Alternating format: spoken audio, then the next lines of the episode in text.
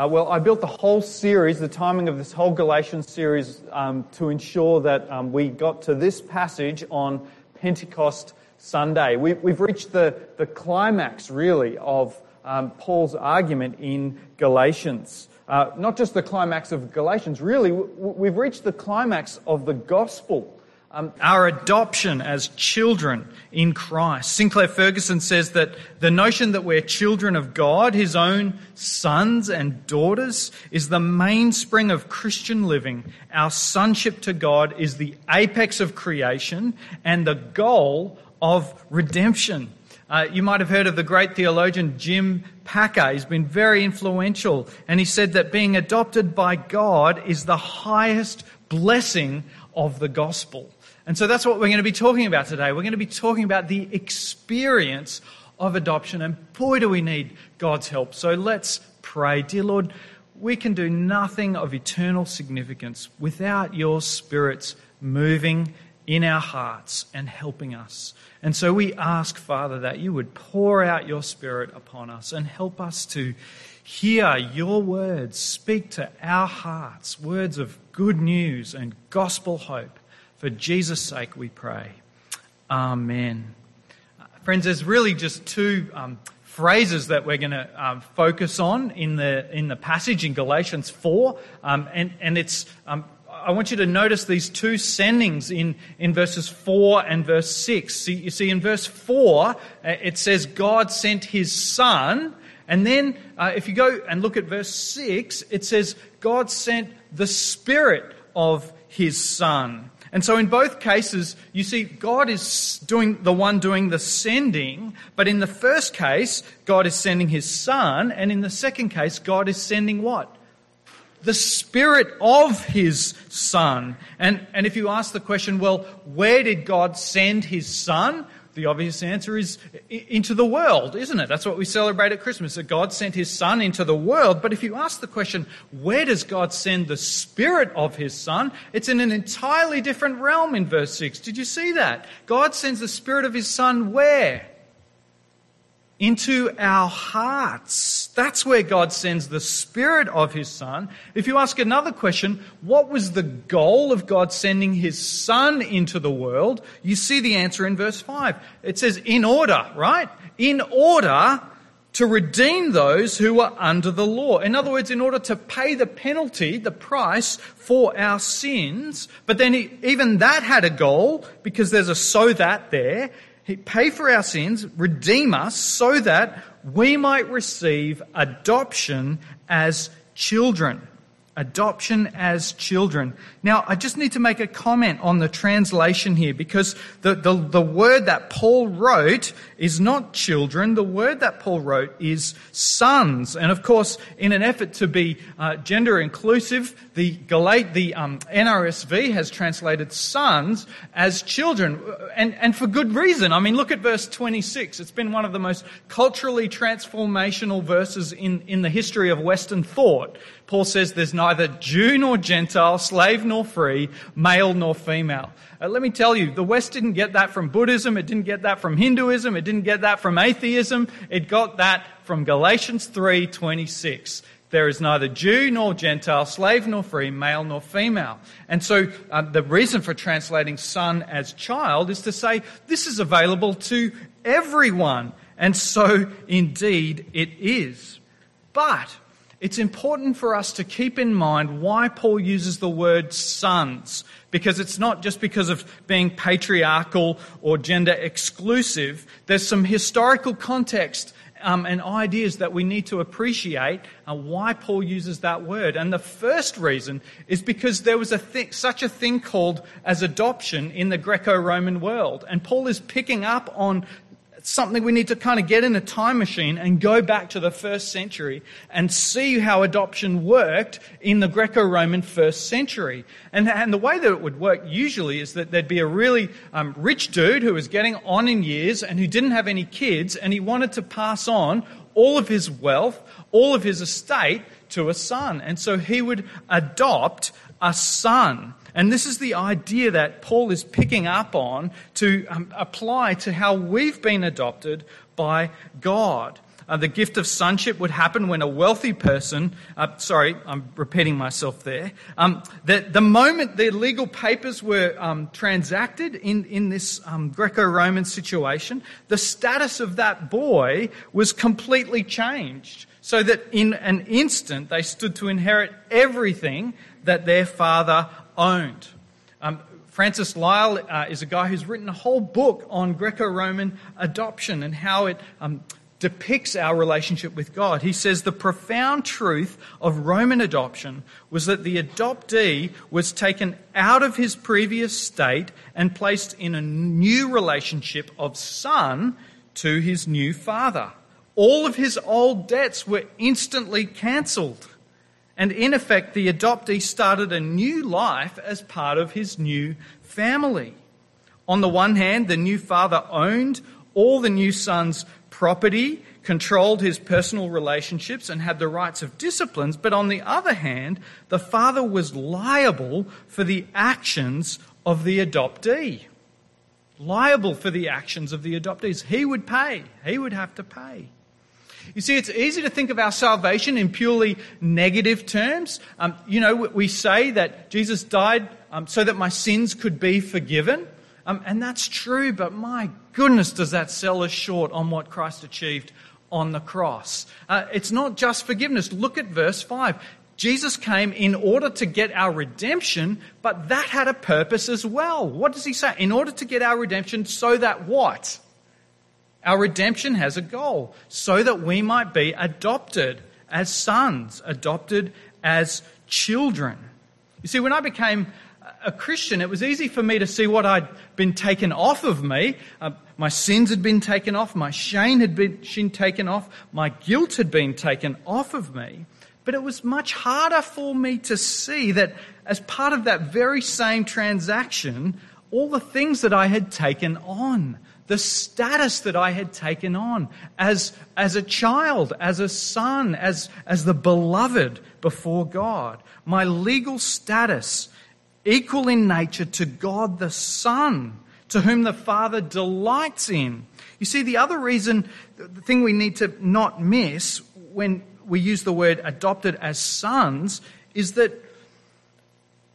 Paul is trying to say that our, we're adopted into the Son, the Son of God.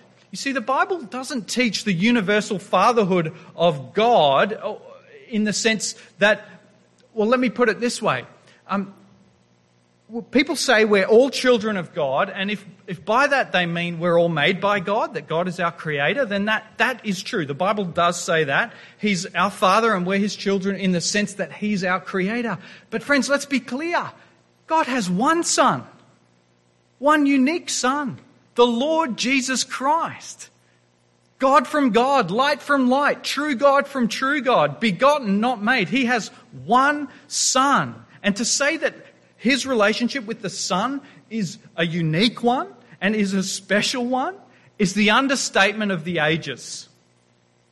So the reason Paul uses the word son is he's trying to say that we've been adopted into that unique relationship through the redemption of the Lord Jesus Christ. We're given the same status. Just take a moment to try and bring that in. Try and breathe that in. So that's why God sent his son in verse 5. It was to redeem us so that we could be adopted as children. That's verse 5. That's our setup. Today we're focusing on verse 6. The, the, God sent the Spirit of His Son in verse 6. And that's our memory verse. Because you are children, or the literal translation, because you are sons, God sent the Spirit of His Son into our hearts, crying out, Abba, Father. Can you see that? Can you see the difference it makes when it's, it's God spent the, we are sons, and God sent the Spirit of His Son? So, yes, of course, we're children. Of course, this is not an exclusive thing, but Paul is trying to pick up on the special relationship that the Father has with the Son, and, and, and ours takes on the same nature. So, that's what we're going to be uh, going through uh, today. I'm working up a sweat up here, and so I'm going to take my jacket and I've got a mic on too. Whoops. Uh, take that off too. But, but that's what we're going through uh, today because um, we, we saw how verse 6 um, follows the same structure as verse 4. Um, but, but now in verse 6, God sends the Spirit instead of the Son, and instead of the Spirit going into the world, that's what the Son went into the world, the Spirit is sent into our hearts. And instead of the Son going in to redeem the world, which is what he did, going into the world, what does the Spirit do in verse 6? The Spirit is sent and causes what? He causes us to cry out, Abba, Father. The Spirit's work is to give us the experience of what we already have in status. In other words, verse 4 is about the finished work of Christ in the world, in history, 2,000 years ago, through his life, death, and resurrection. Verse 6 is not about the finished work of Christ, it's about the present work of Christ in our hearts, the Spirit of his Son working in our hearts, crying out, Abba, Father. And so there's two things that we're going to see that I want to unpack with you this morning. This glorious truth that Jim Packer calls the highest privilege of the gospel. And the first thing is I want you to see in verse 6 what it is that's promised to us, what that, pro- that verse is promising us, and secondly, what it's like. Okay? And so I want you to see in verse 6 that ver- God is promising an experience. Verse 4 and 5 are about a status, and verse 6 is about our experience. Look at how he starts in verse 6. He says, And because you are children. You are children. That's done. That's settled. That's your new legal status. That's a given. But because of that, God didn't stop there. He kept on going and did what? He sent His Spirit, the Spirit of His Son, into your hearts. So do you see the, the difference here? That God sent His Son into the world, His Spirit into His hearts. But here's the thing what the Son achieved in the world is an objective, external, historical fact. It's objective, it's external, it's done and dusted in history. It's objective and external. Through his life, death, and resurrection, that's the status we now have through what he achieved. We're no longer slaves, we're sons. We're no longer orphans, we're heirs. That's what Jesus achieved in the world. But now, verse 6 is talking about what the Spirit achieves by it being sent into our hearts. And that is to make us feel like sons, to make us feel like children, to make us feel like we've been adopted. You see, it's the Son's job to make us sons, whether we feel like it or not, but it's the Spirit's job to help us appropriate who we already are, to help us to experience it and to feel that adoption firsthand. You see what the Spirit's role is here in our hearts? Tim Keller says that one way of putting it is that you can claim what the Son does, but you can only experience what the Spirit does. What's he saying? He's saying you have bad days. You're having a day when you feel dark and down and depressed. You're not feeling like a child. You're not feeling deeply loved. You're feeling isolated. You're feeling abandoned. Well, what do you do? You claim what the Son has done. You say, well, it doesn't matter how I feel. Jesus came 2,000 years ago and he changed my status from being an orphan to an heir, from being a slave to being a son, being a, a, child. And so you claim what Christ has done through his death and resurrection. But verse 6 is not talking about that. Verse 6 is talking about an experience. The promise of verse 6 is our experience as being his children. Can, can you see that? I hope you can see the experiential words. Um, of course, the Apostle Paul, when he talks about our adoption, is drawing, I think, quite heavily on the parable that Jesus told of the prodigal son. And, and can you remember what happens when the prodigal son, um, after everything that he's done, he, he runs home to his dad and he says to him, Father, I'm not worthy, I'm no longer worthy to be called your son. And then he says, Make me like one of your hired servants. He, he, he, he, he, he's, he's not having the experience, he doesn't have the status, feels he doesn't have the status of a son, and it's certainly not the experience. He has to be like a slave. He has to work off his debt. He has to work his way back into the house. Sinclair Ferguson says, We love this story, but the lesson it teaches us is often overlooked. Jesus was underlining the fact that the reality of the love of God for us is the last thing in the world to dawn on us. The love of God for us is the last thing in the world to dawn on us. No, no, no, don't make me a son. Make me like one of your hired servants. As we fix our eyes upon ourselves, our past failures, our present guilt, it seems impossible that the Father should love us. So many of us go through our whole lives with a prodigal suspicion. So many of us go through our lives with a prodigal suspicion. No, I'm a slave. I'm not worthy to be called a son, a child. Sinclair goes on, like the prodigal, we have a native inability to believe that salvation is completely by grace and love. We are slow to realize the implications of this. We have the status of sons, but we have the mindset of a hired servant. What a tragedy for us to sell God short in what it is that He's achieved for us through the sending of His Son and the sending of the Holy Spirit. We have a prodigal suspicion. When I look back, uh, back uh, years ago, a, a, reason why I left a successful ministry uh, in order to take on an even more successful ministry at a bigger and even more successful church that, that turned out to be a disaster for me and for my family and for my health. I can see now, clear as day. Was because I had the status of the son, a son, but I didn't have the experience. I had the status of the son, but I didn't have the experience. I needed to work my way into worthiness. I needed to work my way into adequacy through success, through a bigger and better ministry. I had the status of a son, but I didn't have the experience. And I know that if I had um, experienced what Paul is talking about in verse 6, I, wouldn't have, I would have stayed.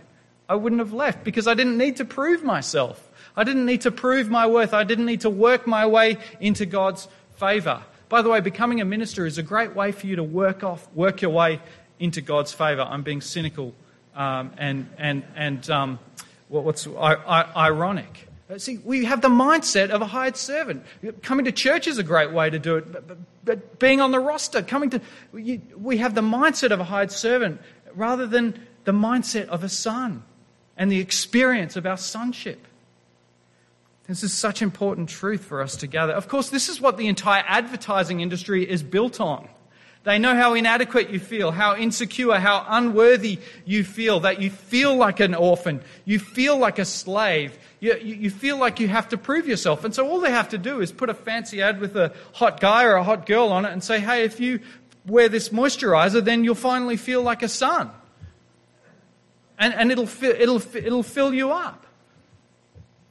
We don't need that. We, we, why on earth, if I have the glorious Father of the universe beaming on me with delight, saying, This is my son Kieran, in whom I'm well pleased, in the same way that he said to, says to God the Son, why on earth do I need to go about trying to prove myself? Or being so um, insecure and sensitive to criticism? Why on earth does my um, mood rise and fall depending on my performance, depending on how people respond to me?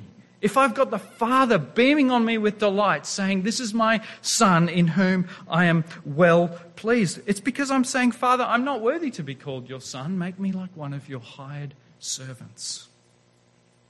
It's because of my native inability to trust and to experience God's love. It's because of my prodigal suspicion. I've got the status, but I need to have the experience. And that's what Paul is saying the Spirit gives us in verse 6. Because you are sons, because you are children, God sent the Spirit of His Son into our hearts, crying out, Abba, Father. Going back to the parable of the prodigal son, what does the father do when he sees his son a long way off? Does he say, Oh, forget about it, son? Back in. We're all good. Is that, how, is that what he does? No. He runs out to meet him and throws his arms around him and covers him with kisses. I mean, it's more too. Bring the fattened calf and kill it, or put the robe on, the ring, the sandals. Friends, this is what Paul is talking about, what the Spirit brings to our hearts. That experience of love, the Father's embrace, the Father's kiss, is what the Spirit brings to our hearts, is what Paul is talking about in verse 6. That's his role. And this is all part of the package. This is not like, you know, you have to graduate to some. That's what this is, this is what the gospel is and what God has achieved for us by sending his son and sending his spirit. Thomas Goodwin, a Puritan, has an illustration for it. He says, Imagine a father walking down the road with his little boy holding hands. The little boy knows that the man is his father and that the father loves him. But suddenly, the father stops, picks up the boy, lifts him up into his arms, embraces him, and kisses him. The little boy is no less a son now than he was a few seconds ago. The father's action hasn't changed the boy's status one little bit. But what a difference to feel the father's embrace.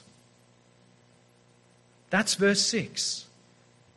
God sent the Spirit of His Son into our hearts, crying out, Abba, Father. Charles Spurgeon once said, some of us have known what it is to be too happy to live. The love of God has been so overwhelmingly experienced by us on a few occasions that we almost had to ask God to stop the delight, for we could not endure any more. If God had not shielded us from his love and glory, I think we would have died for joy.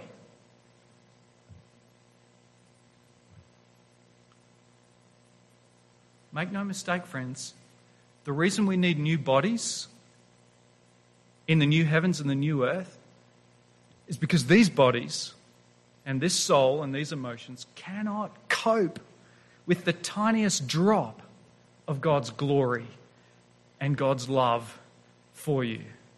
That's why you need a new body. Because you'll die if you experience too much of His love and glory. Friends, that's the weight of glory that the Father has for the Son and that we've been brought into through the precious blood of the Son spilled on the cross. And the Spirit is sent into our hearts to give us a taste, a foretaste. We've read in Ephesians 4. It's just a, it's just a foretaste, a down payment, a guarantee of the glory to come. Now, as we begin to wrap up, I think the clearest indication that um, you have this experience, that you know this experience, again, according to verse 6. And, and, and, the place to look as to whether you're walking in this experience is very simply your prayer life. Look at what Paul says. And because you are sons, God sent the Spirit of His Son into our hearts, crying out, Abba, Father. That's the relationship that we're brought into. What's the clearest indication as to whether someone has experienced this adoption, according to Paul, according to verse 6? It's your prayer life. Crying out, Abba, Father, enjoying God for God, having extended times with God because of His glory and His beauty and His love. Crying out, Abba, Father. Paul says it, it will be a prayer life that is intimate because as you've heard before, the word Abba is the word, the informal word that a little child would use for their father. Daddy, daddy, dada, dada. I'm a child, I'm a father of young kids. Believe me, it's daddy, daddy, dada, dada. And that's the word that Paul uses for our relationship with God. It's going to be intimate. And so this is not master servant. Do you have a master servant relationship with God? Do you have a boss employee relationship with God? Do you have a judge and accused relationship with God? Well, that is not what Christ bought for us on the cross. He sent His Spirit into our hearts that we cry, Abba, Father, Daddy. That is it. That's what the power of Christ's blood and what He achieved for us and what He does through His Spirit.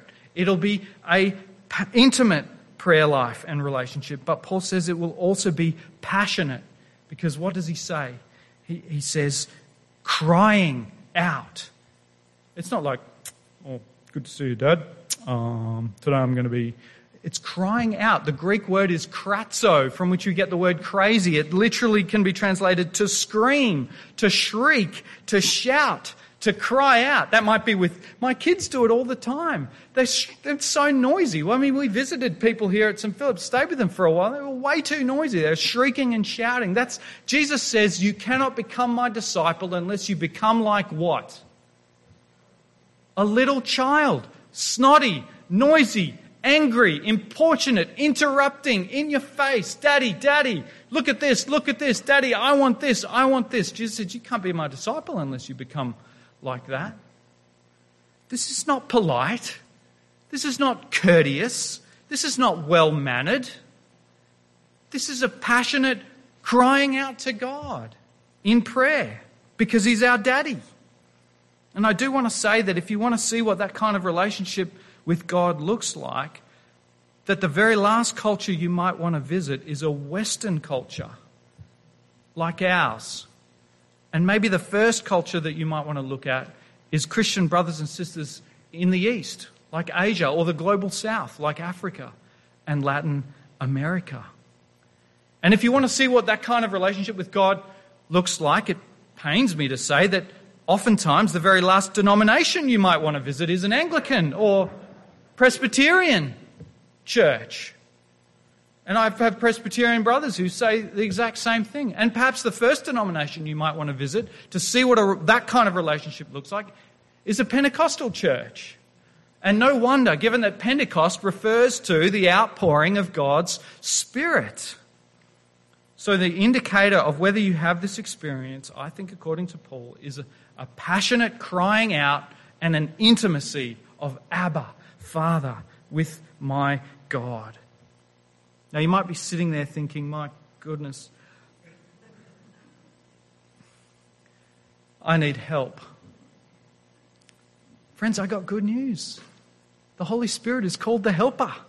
That's who He is. That's what Jesus calls Him in John 14, verse 16. He says, I will send you another Helper to be with you forever, the Spirit of truth. And you know what He says in Luke 11? He says, what father among you, if his son asks for a fish, will instead give him a serpent? Or if he asks for an egg, will give him a scorpion? If you then, who are evil, know how to give good gifts to your children, how much more will the Heavenly Father give the Holy Spirit to those who ask Him? Do you believe it? Well, the test will be that you ask. We need to ask. Paul says, keep on being filled with the Holy Spirit in Ephesians 5. And of course, that's because we're like a leaky bucket and we keep on leaking. And so we ask for the Holy Spirit. And so the invitation this morning, as you come for communion, there's going to be an offer for anointing with oil, is that you ask for the Spirit. Because Jesus says the Father is so eager to give it to you. And yeah, oh, but this, what about this? I haven't done this. Don't be a hired servant. You're not a, you're not a slave. You're not an orphan honor God by claiming what it is that He's purchased for you through the sending of His Son and the sending of His Spirit. And let's memorize Galatians chapter 4, verse 6. I'm going to say it. I'm going to say sons. Your version says children. And then I'm going to invite you to join me in saying it. Because the truth that we've learned today is that because you are sons, God sent the Spirit of His Son into our hearts, crying out, Abba, Father. So let's say that together. We can say children. That's what your NRSV says. Let's say it together. And because you are children, God sent the Spirit of His Son into our hearts, crying out, Abba, Father. Let's pray together. Heavenly Father, we stand amazed at what it is that your Son purchased for us through his bloody death on a cross, paying the price for all that abandonment, all the times we beat ourselves up, Lord, you were beaten up for us so that we could have the secure status, not as the accused, but as the accepted, not as orphans, but as heirs, not as slaves, but as sons. And so help us by your Spirit, Lord, to enter into that experience. Thank you that you have given us the Spirit of your Son as soon as we put our trust in you, Lord. And through that we cry out, Abba, Father. And so, please, by your Spirit, strengthen us, give us that wonderful assurance, that passion, and that intimacy, Lord, because unless you do it, we're left alone. And yet, we've just read, Lord, you are so eager to give the Spirit to those who ask. Please give us that faith and that obedience this morning and that anticipation, Lord, that we're not slaves, but we're sons. We're children, deeply loved by the Father. Help us to know it, Lord, in Jesus' name. Amen.